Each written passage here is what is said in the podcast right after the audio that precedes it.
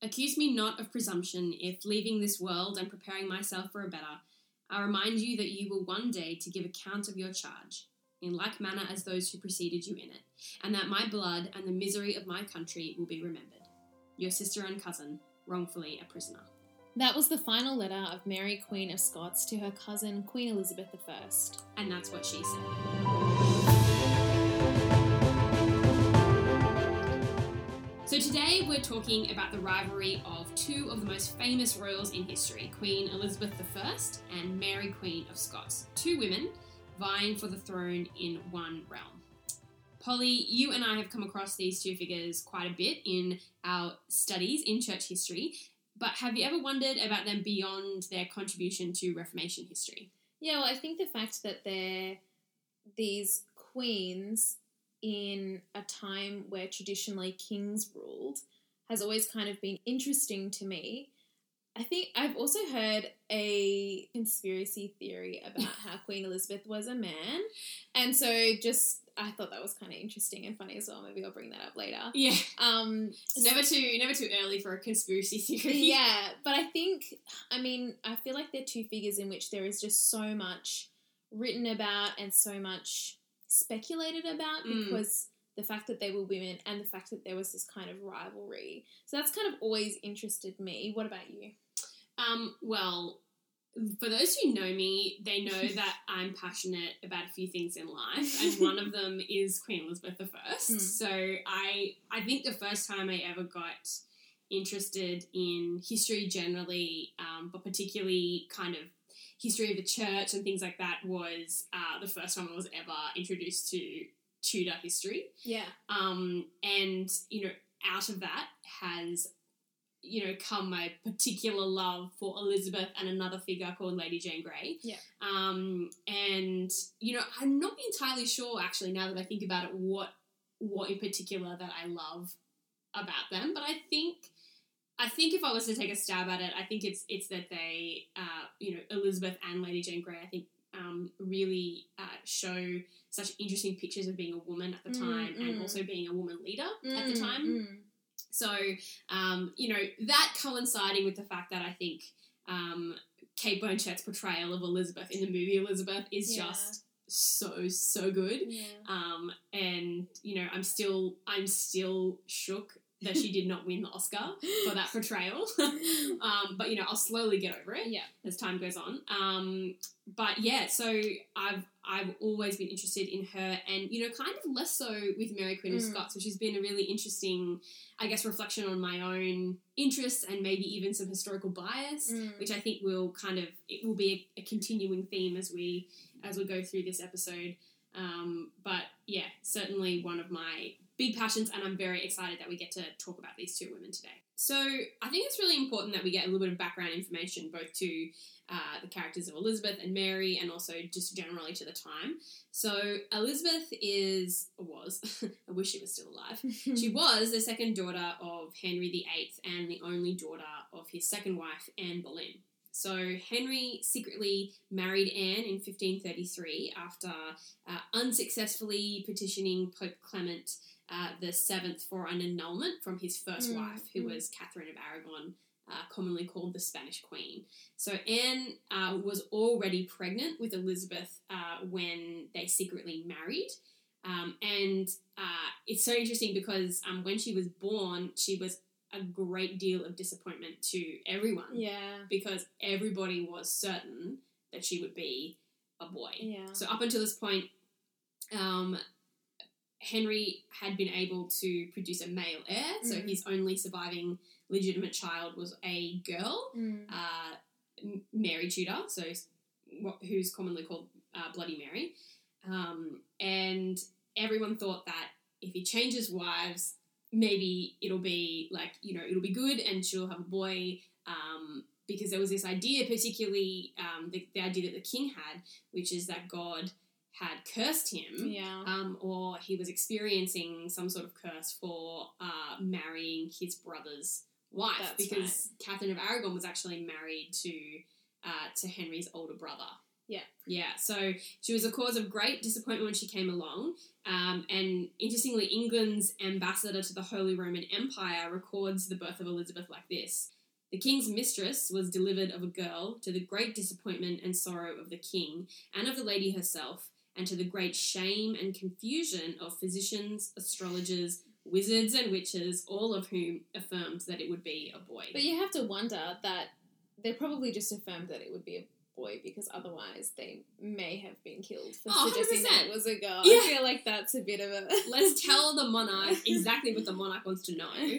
Um, and yeah, so they have all of these kind of uh, seers and astrologers and things like that who who are con- who are who are saying it's going to be a boy, and then out pops this girl, and everyone is upset. Hmm. Um, yeah, so it's it was um, it was it was really really bad, and it kind of went south very quickly. So um, that is uh, the marriage between Henry and Anne. So uh, sometime later, Anne was uh, beheaded for adultery and incest, like some things that Mm. probably weren't proven, Mm. like couldn't really be proven, but it was it was kind of the charges against her.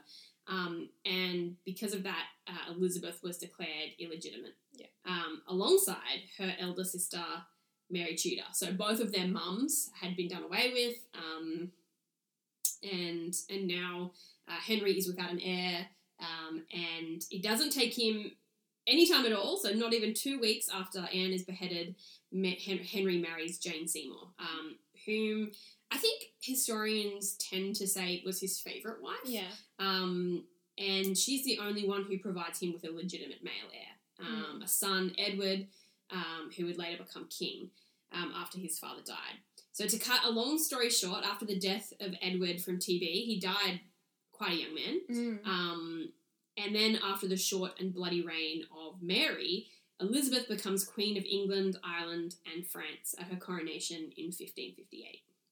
Yeah, I think it's kind of interesting that Henry's plan was to always have a male heir, and then finally he has one who is a king for such a short amount of time. Mm, And what he was trying to go against this whole time of a female heir ends up happening mm. with Mary and then Elizabeth. Crazy. Yeah, and I think it's um, important to remember. Like, so for us, we kind of go like we we've lived our whole lives under the reign of A queen. a queen. Yeah. You can check out our first pod- podcast episode. Yeah. Um, who has reigned with such stability and Yeah. grace and dignity, and everybody loves her. Um, but for like for them at this time, a queen there'd never been a queen no, of England. no. So so Mary Mary Tudor is commonly held up to be the first, um, you know, female sovereign of England. Mm. Um, and and so it wasn't just like a bit controversial because it didn't happen very much. It had never, never happened. happened. Yeah. Um, so yeah, that's that's a good thing to keep in mind in terms of you, kind of the the dynamics of, of what's involved when a woman is on the throne. Yeah. Uh, so, on to looking at Mary. We'll refer to Mary and Elizabeth as cousins throughout this episode because that's how they conceived of each other. But Mary was actually the great niece of Henry VIII. She was born in Scotland, the daughter of James V and the French Mary of Guise in 1542. Only six days after her birth, her father died, making her Queen of Scotland. Uh, she ruled, obviously, through regents until she was an adult.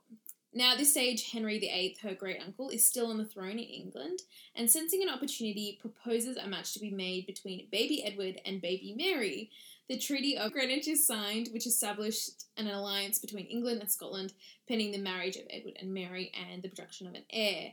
This eventually goes pear shaped, however, and another king, Henry II of France, proposes that Mary instead marry his son Francis, the Dauphin of France. This is agreed to, and Mary goes over to France, marrying the Dauphin when she was 16 years old. They become king and queen shortly after, when King Henry died in a jousting accident. So, back in Scotland, however, Protestantism was growing and there was increasing tension. Mary's mum, Mary of Guise, is struggling to keep a hold of everything and is basically only keeping it under control by the French troops that her daughter is sending over. Her mother later dies, and there's a big question about what is going to happen to Scotland. We are both in one isle, both of one language, both the nearest kinswoman that each other hath, and both queens. That was Mary, Queen of Scots, to Elizabeth. So, Andy, if Mary is Scottish Mhm. and Elizabeth is English, then why are they vying for the same throne? Can you explain that for us? Yeah, so both Mary and Elizabeth claimed they were the rightful heirs to the English throne. Um, as we've established before, they're both related. So Mary's grandmother, Margaret Tudor, was Elizabeth's aunt. However, um, Henry VIII's succession, which he changed a number of times, um, deliberately excluded the Stuarts, who you know were up in Scotland, from ascending to the throne. And so, um, after Edward, it passed to his half sister Mary, and then eventually to his other half sister Elizabeth. And I think the important thing in terms of context to remember is that England is still a very young Protestant country. Mm. Um, and so uh, you might not even be able to call it a Protestant country yet because Mm. the Edwardian um, reforms had been completely rescinded by Mary. So Yeah. she took the throne and she's like, we've got to get England being back to a Catholic country again. Um, and she was in the process of guiding England back, um, literally guiding them through penance Mm, um, to Rome. And so she was she was waiting to reinstate um, England back to its rightful place in the Holy Roman Empire. Um, and there are still lots of Catholics in the realm um, who believed that uh, the Catholic Mary, that is, um, you know, both her sister Mary and then later Mary Queen of Scots, had a greater claim to the throne, Mhm. um, especially because Elizabeth was still seen by many to be a bastard Mm. um, and and a you know a bastard child of an adulterous Protestant mother, um, and you know she herself is a Protestant as well, and so she's greatly delegitimized by a Mm. lot of the people, um, and so the fight continued pretty much right up until the execution of Mary Queen of Scots um, over who was the rightful queen. Mm. Um, and and so there's kind of like pros and cons for both, and so they're kind of both in the race yeah. which is why um, which is why they both saw each other as as legitimate and the other as not legitimate. Yeah. Um, but there are a number of uh, you know stark differences between the two queens. Yeah. Yeah. Um, so, I mean, I'm interested. Like, how have you heard them or seen them portrayed um, in history and in pop culture? Yeah, well, I think people really like to play off the appearance side Mm. of things. Yeah. Um, seeing Mary as this like really beautiful and um, feminine Yeah. kind of queen, whereas Elizabeth kind of this masculine Mm. queen, which I think is where the conspiracy that she was a man comes into play. Um, so I think on surface level, people really like to make a, a stark difference between how they looked. Yeah. What about you? Um, yeah, so 100% on the appearance thing, like even if you compare their portraits, Mm, it's mm. it's really um, it's very interesting how they're portrayed. Um, and you know, I think the portraits tend the portraits tend to make everyone look better than they were. Yeah. Um, because it was like a different time. There was no such thing as preventative dental care. Yeah, you know what I mean? Everyone's got a closed mouth. Um, but yeah, so I think you know, uh, because um, Elizabeth really wanted to rule in the same vein as her father. All of her Yeah. portraits look very much like him, very Mm. regal, very ostentatious. Um, you know, with that kind of uh, royal red, um, rich fabrics kind of thing. Whereas Mary is always uh, portrayed very simply. Yeah. Um, in a kind of Roman Catholic Stoic sense, Mm. black dresses often, um, very much like take me seriously. Yeah. Like, well, actually, both of them are kind of like take me seriously, but in very different ways. yeah. Um, so that's that's interesting, and I mean, if you really want to just do a Google search, and you can see kind of what we're talking about Yeah. um, when it comes to their paintings. Um, but it's interesting because um, it seems like in recent times there's been a shift uh, to to be critical of this kind of uh, Gloriana persona yeah. of Elizabeth. Yeah. Um, and actually kind of trying to give more of a realistic portrayal about what she was actually like. Yeah. So the queens were very different in appearance, personality, gifting, religion, and attitude. Um, you, you really actually can't get to like more, More different, people. Yeah. Um, so Elizabeth was Protestant, um, and Mary a Catholic. And as you mentioned before, um, and as you can see in the pictures, uh, Mary was more beautiful of the two. So she was tall, she was pale, she had these beautiful grey eyes and very delicate features. Um, and Elizabeth, even though she was pale like her cousin, she had more masculine features, um, very strong features. And both of them had, so as was very common for the time, both had Mm. suffered from smallpox. Uh, but Mary didn't actually get extensive scarring. Mm. Elizabeth, on the other hand, was left um, with really bad scarring. And interestingly, um, you know, when you look back in some of the pictures and even like when people try and caricature the time, Mm. you get these big frilled collars. Yeah, yeah. So actually, it was they were around, but it was it was actually Queen Elizabeth who popularized them and made them um, so symbolic of the era because her smallpox scarring was so bad Wow. that she wore these um, really really high and elaborate collars um, to try and distract from the fa- the fact that her neck and her face were so disfigured from Wow. the smallpox. Um, and so the, the other thing was that as time went on, Elizabeth really lost her look. So Yeah. that's not like bad enough. Um, so the paint that she used to cover up her scars and to give her that um, pale appearance, which was so popular at the time, Yeah. was lead based. Mm. And so she was basically all like every day of her life applying lead based paint to her face, and so all her hair fell out. Yeah. Um, and so this is also why she wore so many wigs. So Mm, mm. in a lot of the paintings, you can see that um, she had lots of different and elaborate hairstyles, um, but her hair was falling out. She was pockmarked, um, and you know her skin was in a really bad condition. Um, so it, you know, kind of like that whole meme about like you know, yeah. um, after you know when you wake up the next morning, kind of thing. What does she look like? Like Yeah. it would have been pretty pretty bad. Yeah. Um, and and yeah, so in terms of appearance, they they were really quite different. Mm. So um, as well as kind of having good looks, um, Mary Queen of Scots was a very charming woman.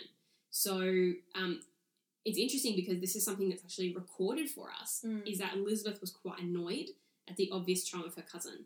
Um, however, and this is just so like symbolic of how people, particularly men, want to have a like want to kind of caricature a rivalry between yes. two women Yes. which is just like, well, Elizabeth was just, you know, jealous that um, Mary ha- was the one who had better looks. Yeah. And I just think that's such a superficial reading. Yeah.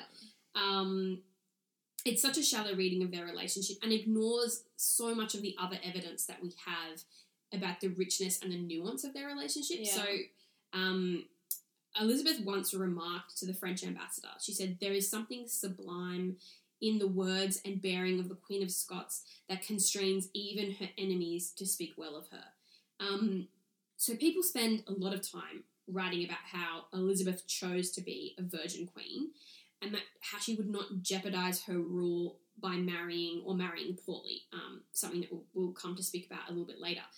Um, but I think that people forget that she was a human being who Mm. probably fell in love at least once. Like there are a couple of um, couple of uh, relationships that she had where people had serious speculations. Probably Yeah. the most famous relationship was uh, Robert Dudley, Mm. um, who was kind of her her long standing favorite. Um, apparently, people say that she whispered his name when she was on her deathbed. oh, really? Yeah, so- Um, but she never married, and she, for a very long time, which was really cunning diplomacy, she um, she kind of allowed different nations to entertain the prospect that she might be interested in marrying Yeah, their yeah. and that kept people at bay for a really long time. Like she played that card over and over again. Yeah.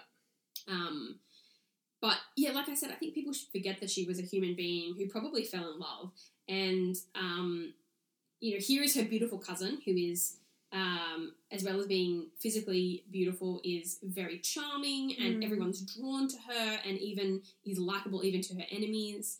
Um, so you know, here's her cousin, and she Elizabeth sees her cousin making the mistakes that she's working so hard not to make. Yeah.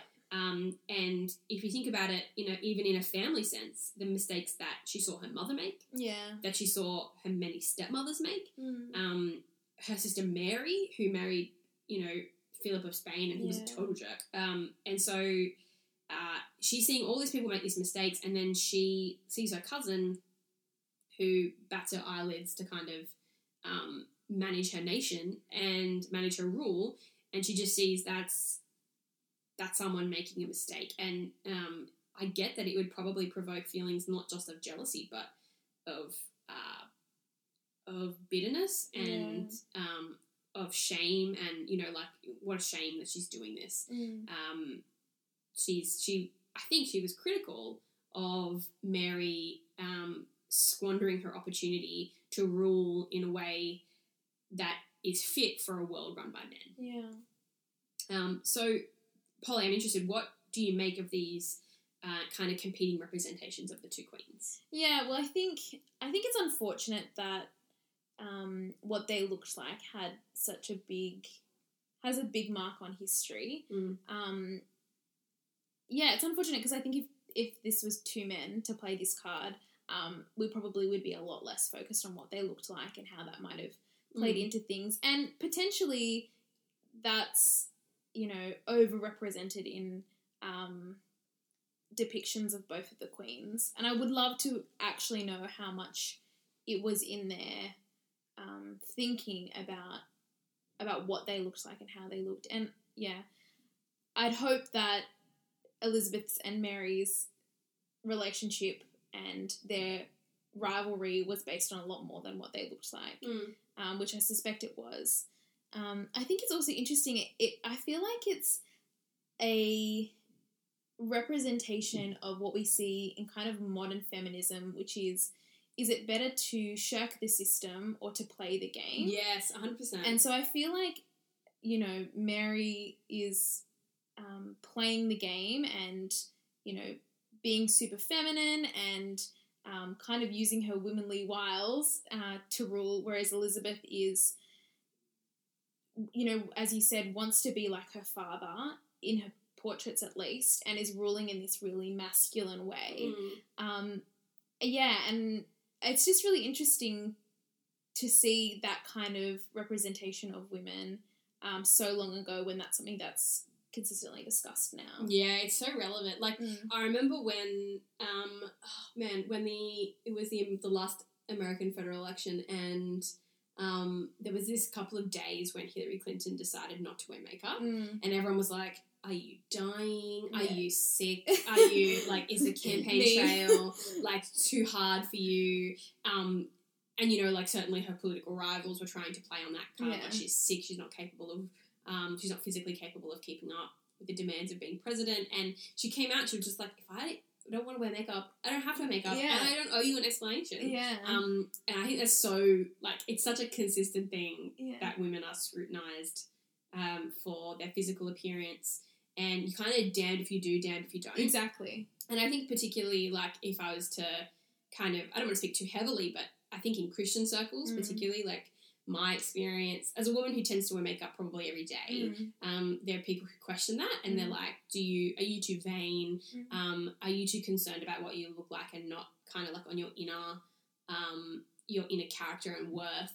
And I'm just like, I just like it. Yeah. Like yeah. I don't um I don't actually think as hard about it than as that you do. Yeah. And maybe I should think more about it, but um I think it's just interesting that if I chose to and then the thing happens where if I choose not to wear makeup, I walk around and people are like, Are you unwell? yeah, yeah, Like- exactly. And I'm like, No, I just like what do you want from me? Yeah, or, Um, or it can be seen as potentially unprofessional, or Yeah. like you're not, um, you know, putting en- enough effort into your work or things like that if you don't wear makeup. Which Yeah. is just yeah, you're damned if you do, damned if you don't. yeah, and I think, you know, it would have been so hard. Like I said, like there'd never been a female monarch. yeah, Um, and it would have been really hard to be a monarch at this point.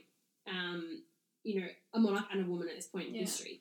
So, um, her her sister Mary, this is um Elizabeth. Her sister Mary was the first Queen of England, and so it really wasn't a normal thing yet. And if you're interested in the ire that was generated by this, you can read uh, some of the reformer John Knox's work. Mm. Um, you can read about him and his very colourful language about what he thought about having women as rulers in what's what's the work called? Basically, he talks about women as like this plague and they, they shouldn't ever kind of rule. Yeah. Um, and most of it is written in the time when Mary Tudor is queen, and so like obviously there's a lot of anti-Catholic sentiment that's rolled into um, into that. But have you got it? yeah. It's called the first blast of the trumpet against the monstrous regiment of women. Yes. a polemical work by John Knox. So uh, good. 1558. Yeah, Yeah.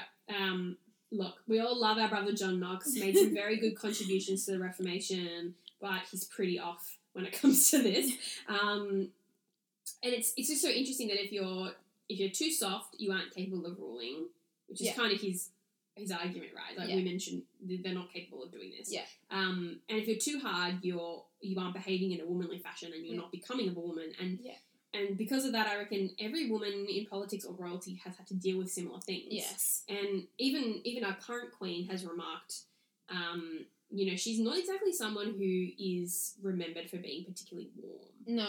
So you know, like Princess, that was Princess Diana's Exactly. thing, right? Yeah. Um, and our current queen is like, she's she's made remarks before where she talks about like, if she doesn't smile, she's not, you know, if she doesn't, if she, she isn't warm and hug and cry, then she's not womanly enough. But if she kind of carries on in the way that she does carry on, she's not, you know, or- she's too womanly, and then she's not woman, too womanly. So it's yeah, it's it's really hard. So let's talk a little bit about their marriages and their love interests, as you mentioned before. Yeah. So Elizabeth never married, and to be honest, this probably is what enabled her to reign for as long as she did with such stability. But she entertained the notion of marriage for a long time. And by leaving the door open, she could keep all of her rivals busy trying to figure out will she or won't she. She knew that if she married the King of Spain or the King of Sweden, that she would probably become queen to a king. She could keep control if she didn't marry. She could avoid what her sister went through. For example, when Philip II grew tired of his limited power and chucked a big hissy fit. The downside was, of course, that she did not have the safety of a husband and obviously did not have the safety of an heir. And so for a long time, Mary worked at becoming Elizabeth's heir.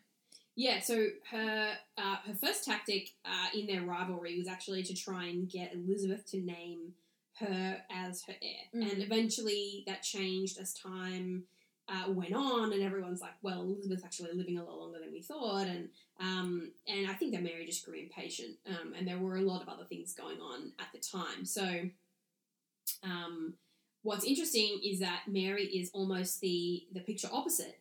Um, she married three times, and as we've mentioned, she was married to the Dauphin of France, but she was widowed at a very young age, and so she hitchhikes back to Scotland, uh, where she marries Henry Stuart, who was uh, Lord Darnley in England, but he was a Catholic um, sympathiser, and so he goes up to Scotland and marries Mary, Queen of Scots. Um, so Lord Darnley, as you mentioned, as I mentioned, his last name is Stuart. So she he was Mary's first cousin, and so also Elizabeth's cousin. Um, he and his family were Catholic, and so both hostile to Elizabeth's Protestantism and sympathetic towards Mary's plight. Um, look, in reality, it was a pretty political move. Mm. So Mary and Henry apart could maybe challenge Elizabeth's legitimacy, but together they could mount a more sustained challenge. So now, instead of one of her cousins um, being her rival, Elizabeth now had two of her cousins who had joined forces in the Northern Kingdom. So um, yeah, it was it was definitely a, a good move uh, in theory. Um, however, it was not to be because Lord Darnley was also Lord Jerk. So he was a drunk. He was jealous. He was arrogant. He demanded to be given the crown matrimonial, um, which is basically like when someone marries a monarch, they're just made like equal Yeah. with them. So I'm not entirely sure about this, but I think that the current Duke of Edinburgh is the crown matrimonial. But anyway, we'll have to check. Um, so that would that would have made him co-regent with Mary, uh, and he joined with the other lords to murder Mary's secretary John Rizzo right in front of her. And apparently, historians say that he sustained 56 stab wounds. It's a low blow. Uh, yeah, and uh, if you have seen the current, uh, sorry, the the recent movie Mary Queen of Scots, there is a very graphic scene where that happens. Um, so he and Mary were only married for a year, in which time, luckily, Mary was able to conceive a son.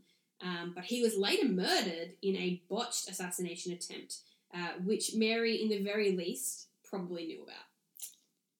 So uh, there were rumors aplenty about uh, this assassination attempt, and we have a number of letters that Elizabeth wrote to Mary concerning the rumors, and they're a just a pot of gold when it comes to trying to understand the relationship between the two. So Elizabeth writes. Madam, my ears have been so astounded and my heart so frightened to hear of the horrible and abominable murder of your husband and my own cousin that I have scarcely spirit to write. Yet I cannot conceal that I grieve more for you than him. I should not do the office of a faithful cousin and friend if I did not urge you to, preserve your honour, rather than look through your fingers at revenge on those who have done you that pleasure, as most people say. I counsel you so to take this matter to heart, that you may show the world what a noble princess and loyal woman you are. I write this vehemently, not that I doubt, but for affection. So, after Mary um, lost her second husband in this assassination attempt, uh, Elizabeth is counseling her not to take revenge on people who probably did it. Mm. Um, but there are also other letters where Elizabeth has written, um, has, you know, basically written her to counsel to be wise in this time. Um, so that is exactly what she does not do. Um, partly, you know, it's it's partly because she has so many men around her. This is Mary. She has so many men around her who are basically shoving her around like a pawn. Mm. And so the extent to which it was her um, her choice uh, to do what follows is debatable.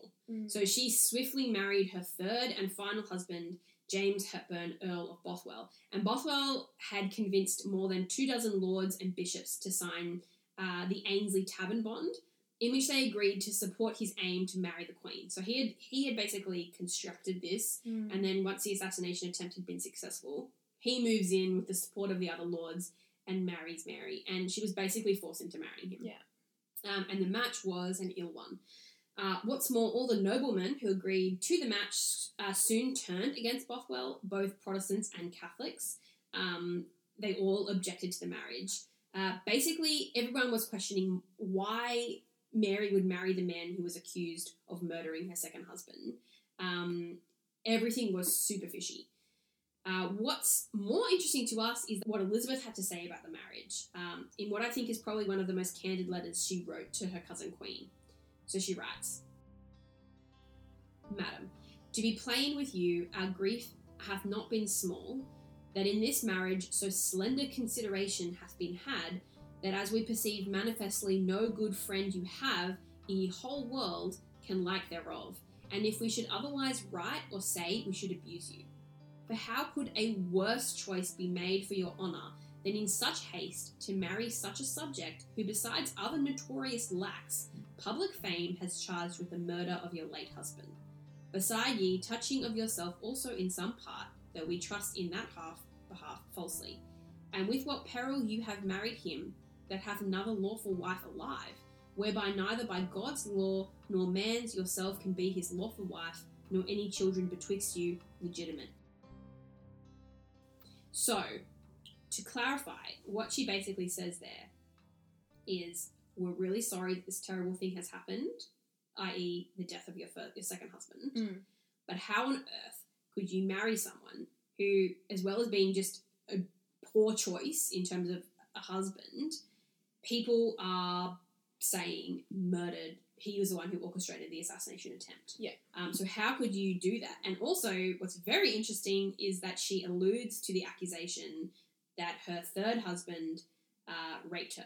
So beside ye touching of yourself, also in some part, though we trust in that behalf falsely. So Yeah. she's saying, really hope it's not true, but this is what's being said. Said, yeah. Um, and uh, in the last line says something very interesting, which is the fact that uh, Lord Bothwell had a a wife already, and, Yeah. who is alive and had uh, like annulled or divorced or something like that.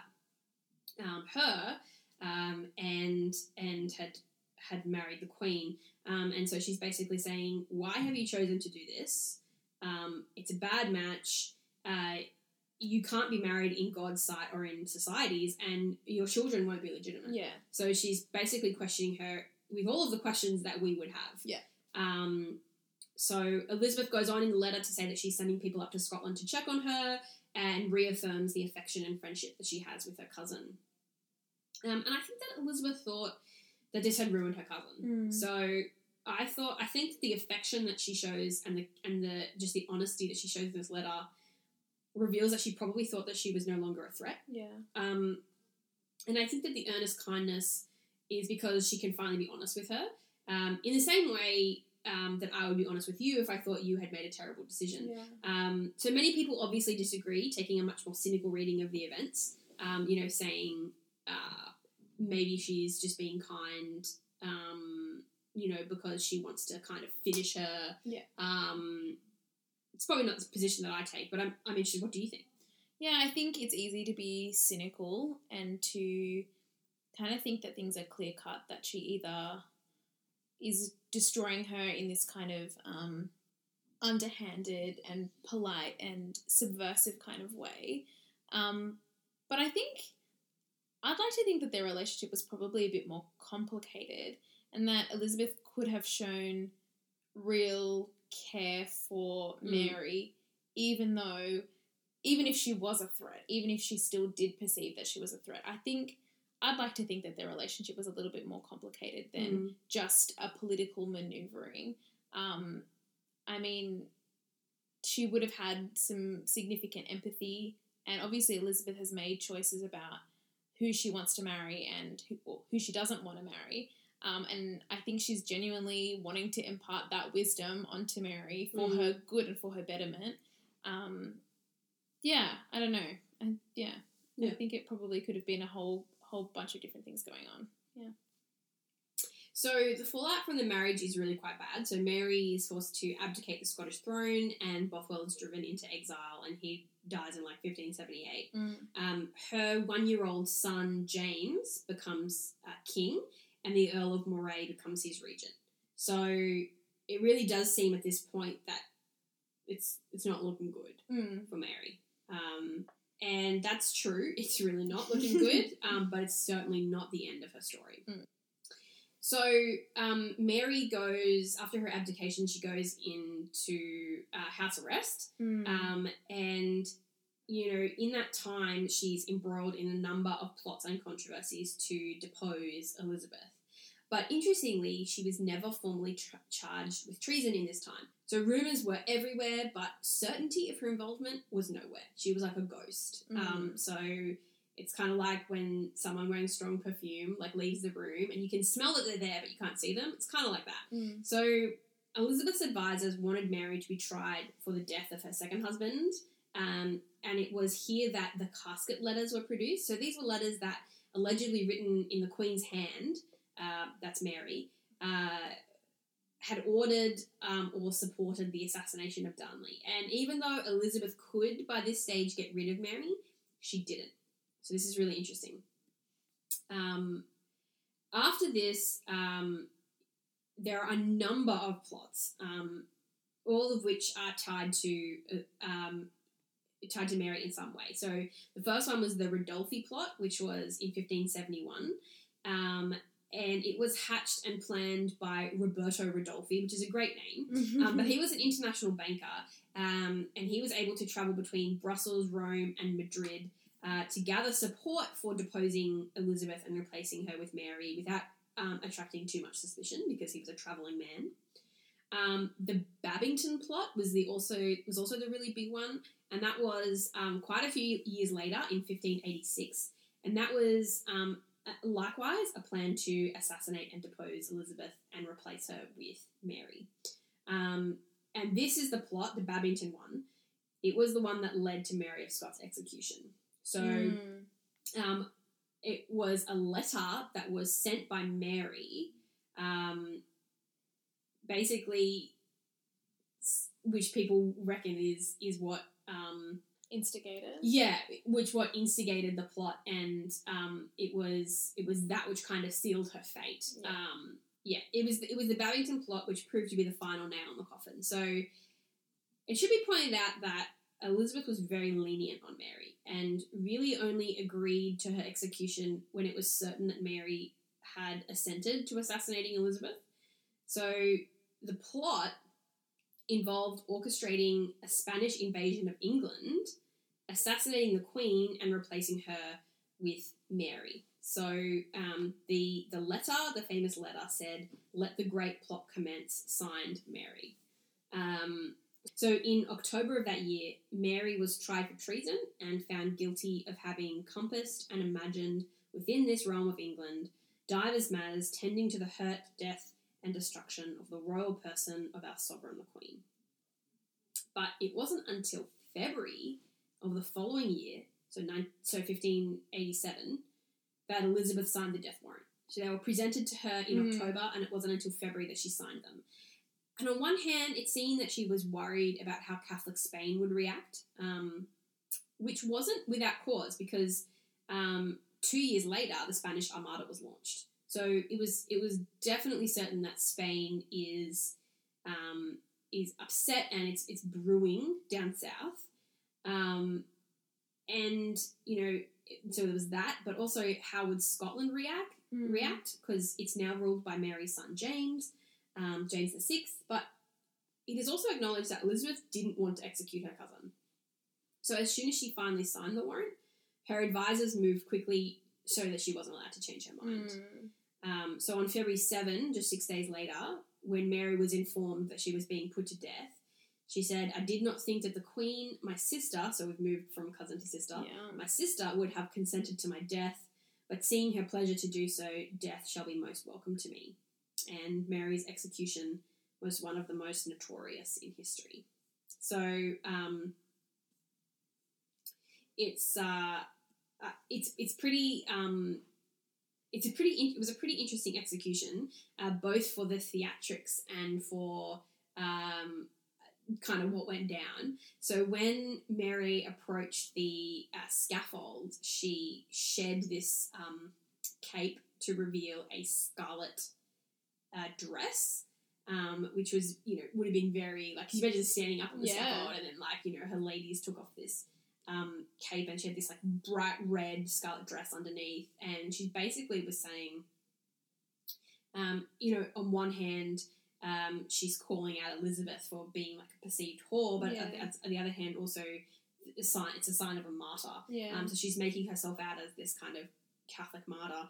Um, and the other difficulty was, you know, in the execution was that the um, the the executor missed, and apparently his his axe went into the base of her skull rather than chopping her neck off. Oh. Sorry if you're squirmish, by the way.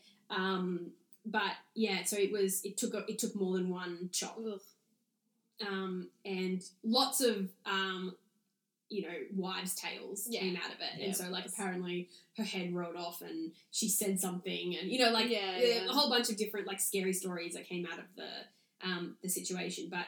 Um, it's also it's also kind of rumored that Elizabeth went a bit nuts after the execution, and she was like tracing around the hall saying, "I never wanted this. Um, who let this happen?" kind of thing, because she actually just never really wanted to execute her cousin but was kind of forced into a corner when all of her all of her kind of noblemen and advisors and lords were saying it's basically got to the point where your cousin's going to kill you. Yeah. So what are you? It's you or her, yeah. It's you or her, and and so I think that's that's that's what ended up happening.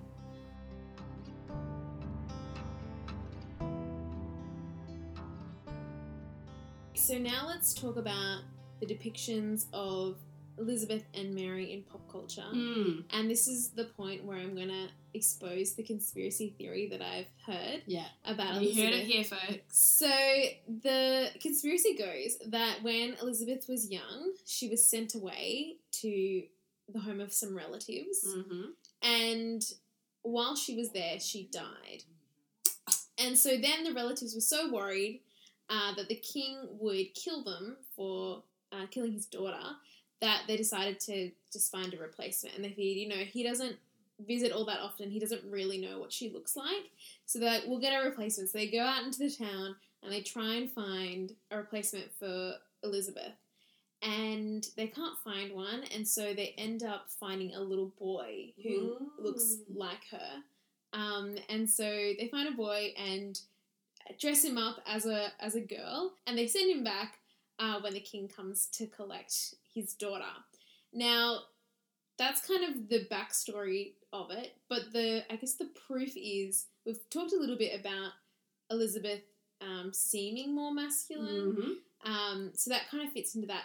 And the fact that she wasn't married, Yeah, also people say, well, perhaps she was a a, a, boy. ma- a boy, a It would have been too much so- of a surprise on the wedding exactly, Mhm. and they and so she just said, you know, I'm just doing this for my country, especially, um, and even even in the way that she rules, and um, there's that there's that quote where she talks about having the Yeah, in her um in her speech to I think this is what you're talking about. Yeah. In her speech to her troops at Tilbury on the eve of the Spanish Armada, she Mm. said, um, "I may have the body of a weak and feeble woman, but I have the heart and stomach of a king and of the King of England too." And she she talks about being man-like in Yeah. that sense. Yeah. so I think that probably plays into it as well. Um, and I, the reason that I bring it up and that I think is interesting, firstly, I just enjoy a good conspiracy theory, but also the fact that um, it's it just poses a really narrow view of uh, what it is to be a woman. I Yeah. think because people are like, well, you know, she has traits that are similar to her father, or she rules in a particular way. Therefore, she must, Must actually be a man Yeah, yeah. um, which is really disappointing. And I think you know there there potentially was a bit of you know she hadn't. It's not like she had great, not like she had a lot of queen role models. Hmm. So there might have been um, an aspect where she was thinking, okay, this is how my father does it, so this is how I will do it too, and that may have meant a masculine presentation, but that doesn't mean that she's a man. And so I think it's an interesting conspiracy because I think Mm. it's also a comment on what it is to be a woman and a woman in power and what that must look like Mm. um, and how feminine you must be feminine you must be in that position anyway so that's my little little tidbit Look, I there might be a time in my life where I could be persuaded by it, Yeah. but it's not this day. yeah um, it's interesting that you mentioned that because um, there's this really great quote um, by Dorothy L. Sayers, who is another amazing Christian woman, and uh, she wrote, "It is extraordinarily entertaining to watch the historians of the past entangling themselves in what they were pleased to call the problem of Queen Elizabeth." They invented the most complicated and astonishing reasons both for her success as a sovereign and for her tortuous matrimonial policy. She was the tool of Burleigh. She was the tool of Leicester. She was the fool of Essex. She was diseased. She was deformed. She was a man in disguise. She was a mystery. She must have had some extraordinary solution. Only recently has it occurred to a few enlightened people that the solution might be quite simple after all. She might be one of the rare people who were born into the right job and put that job first. mm, mm. So it's just, I guess it, it, it she's picking up there on these kind of conspiracy theories Yeah. and these different ideas about what, um, you know, how Elizabeth could be the way that Elizabeth was. Mm. Um, interestingly, around this same time, um, a political theory came out in England um, called the King's Two Bodies, and it's this is a very obscure reference, so I Mm. apologize, but um, it's basically this idea that when you become sovereign, you actually uh, you you you take on a nature that is Mm. like divine, Mm. and so um, it's actually modeled on the two natures of Christ. yeah And so there's this idea that once you become sovereign, it's like you're kind of like you um, you assume almost you have this like assumption where um, you become almost divine and you Mm. have a dual nature. Mm. Um, and so I think that for the Queen, for Queen Elizabeth, um, there might have been this idea that she almost became a different person yeah in an almost divine way Mm. when she becomes um, when she becomes king eh, sorry queen after all that um, and it's it's it's interesting because this um, depiction of her has um, almost it's almost like subsumed her it's Mm, it's so like the it's called the cult of elizabeth where Mm. Um, you know, her different names were she was called Gloriana, Mm. she was called Good Queen Bess, and the time in which she ruled was called the Golden Age of England. yeah yeah Um, and you know, so much she brought so much stability. The Elizabethan settlement happened in terms Yeah. of the English Reformation, um, and she really championed, um, really championed this uh, this mode of of ruling that enabled England to really prosper yeah and uh, it's also not it's surprising that she is a queen with a military victory so she defeats the spanish armada which is you know uh, this it's the biggest naval defeat that uh, spain has ever experienced. And it's also the biggest like you know as australians i think it's the biggest victory of the underdog yeah. in this whole story because um, you know Spain launches this huge armada of ships and it's um, it's defeated by a bunch of ruffian English um, sailors who yeah basically just knew how to sail the English shores better yeah um, than than Spain did. It was such a upset, um, and there's this like it, it, it like her speech to her troops um, at Tilbury is such a picture of this like you know she says that she resolves to to live or die amongst you today like Mm. she she ties herself to the fate of her people in that sense um, and you can you can see how very swiftly this kind of picture of um, this champion saint almost godlike queen kind of emerges from that and that's really picked up i think in um, elizabeth which was released in 1998 which is a movie uh, which also had a sequel called elizabeth the golden age yeah. um, and in that in that movie, these kind of tropes, which are part of the cult of Elizabeth, are really pulled out. Um, and so, you know, you have um, this kind of strong, dignified uh, woman who also has this kind of, you know, battles her demons in terms of her singleness and her loneliness Mhm. and um, her just human side. Yeah. It's kind of and there's this this this picture and in the in the second movie um, in Elizabeth the Golden Age it centers around the Armada and there's this line which is probably one of my favorite like my most favorite lines in, in cinematic history where um, the Spanish delegation are ejected from the English court. And the uh, the Spaniards make this like dig at Elizabeth um, saying that Sir Walter Raleigh sails right up to the royal bedchamber. So makes this makes this dig at her, and you know all of the men draw their swords to kind of fight for the queen's honor, and um, and she says, you know, like go back to your king um, and grovel before him, and he warns her that something's coming that's Mm. going to, um, you know, that, that's going to um, destroy England, and she says, um, I too, sir can command the winds. I have a wind in me that will strip Spain bare. Um, and so it's just this like, and the way that like Cate Blanchett does it, I'm just like gonna fawn for a sec because she is so good. Like she acts it so well. Um, and you just like, I think the strength and resolve in that line is is to me. I feel like something that you only see a woman do when someone threatens her children yeah. and so it's it's very interesting because you almost it's almost like um, this lioness kind of emerges to protect her cubs yeah. um, and and that's what she's talking about um, when when she's talking about her country yeah. and the defensiveness that she gets when someone attacks her country um, at the conclusion of the first movie and i'm pretty sure the first movie was originally only supposed to be standalone Mm. but because of the the kind of yeah, and it, it ended up getting an, another film. But um, the end of the first film is her um, transition into the Virgin Queen. So Yeah. she she ends by like all her hair shaven is, is shaved off. She gets this kind of white paint and she dresses up like she's getting married. Yeah. And there's this beautiful scene at the end of the movie, accompanied by Mozart's Requiem, um, which has her emerge. Um, and she says, You know, I have become a virgin.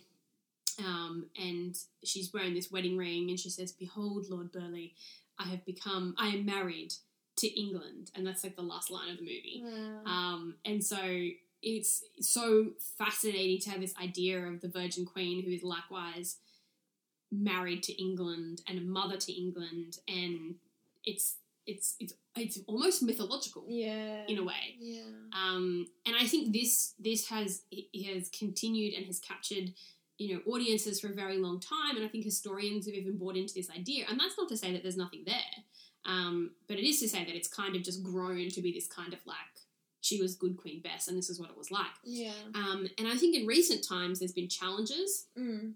to this idea. I mean, not not only because um, the the, I, the cult of Elizabeth has grown in times of English patriotism, Yeah. so everyone's happy about it. Oh, like Elizabeth, the kind of cult thing happens again. Yeah. But uh, if you know, if you've watched recently the movie Mary Queen of Scots, which was released last year, I think what they're trying to do is actually counter some of this this cult, and I think Mm. it's always hard when somebody wants to attack Elizabeth to me because I'm like, no, you can't. Um, but I think it's helpful because it actually is just trying to bring us down to Yeah. to reality slightly. Um, but I think in a way that's also trying to prop up Mary a little bit because she's just not Yeah. Put on the same level. Mm. Um, at least in the kind of education that I've had Mm. um, and the exposure to pop culture that I've had, she's just not. She's just not there, um, and that's because she. I guess when you want to say that history is written by the victors, she's Yeah. she's not a victor, um, and so this kind of presentation of Elizabeth as being not as pretty, like Mm. um, Margot Robbie, who played Elizabeth, wore a prosthetic nose Yeah. and things like that.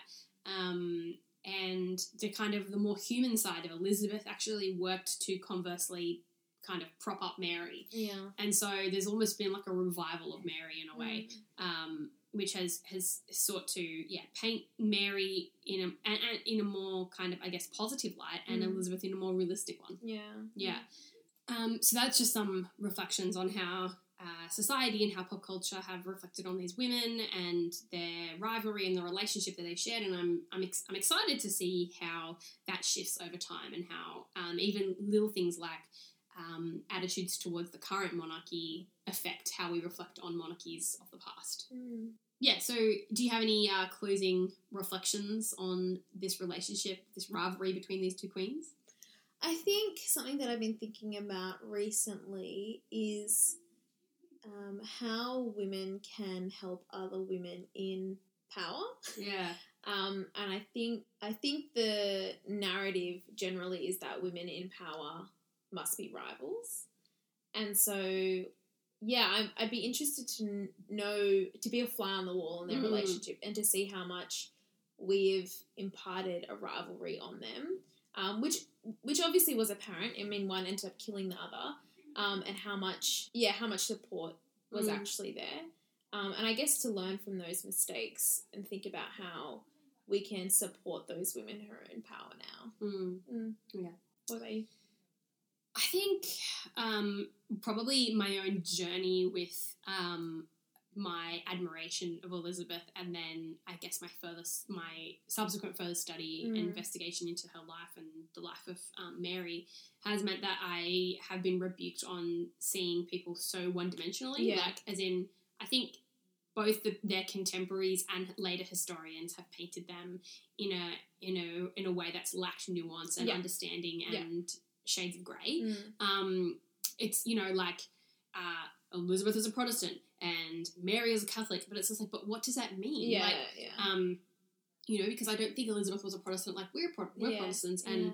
um, I don't think that her you know what what was at stake with her faith was the same as what's at stake for us, for us. And so there's lots of questions that needed to be asked, and I think like for example. Um, you know, Elizabeth was just jealous that Mary was better looking. It's Yeah. just such a simplistic way to see Yeah. it. Um, and of course, sometimes human beings are literally that basic. yeah, of course. Um, but oftentimes they're not. Yeah. And and so um, I think just to be just that warning that I hear echo through history here, which is um, to to be careful not to um, to dehumanize people um, out of our desire to understand them yeah, um, which is to make them uh, less complicated so that we can digest them. Yeah. And, and actually, just sometimes we need to sit with the complexity and with the missing pieces of information. We might not ever really know, um, you know, were they actually really good friends? yeah, Um, I think we can take our guesses from the from the the sources that we have, Yeah. but we might not ever really know. And I think that the um, the mystery of it can seem unsatisfactory, but it can also be what's so intriguing about this story. Absolutely. So that's it for this episode of What She Said. Follow us on Instagram or Facebook and visit us at podcastwhatshesaid.com. If you'd like to get in contact with us, you can do so at podcastwhatshesaid at gmail.com. We hope that by listening to this episode and to our podcast, you are encouraged by her, empathetic towards her, and her.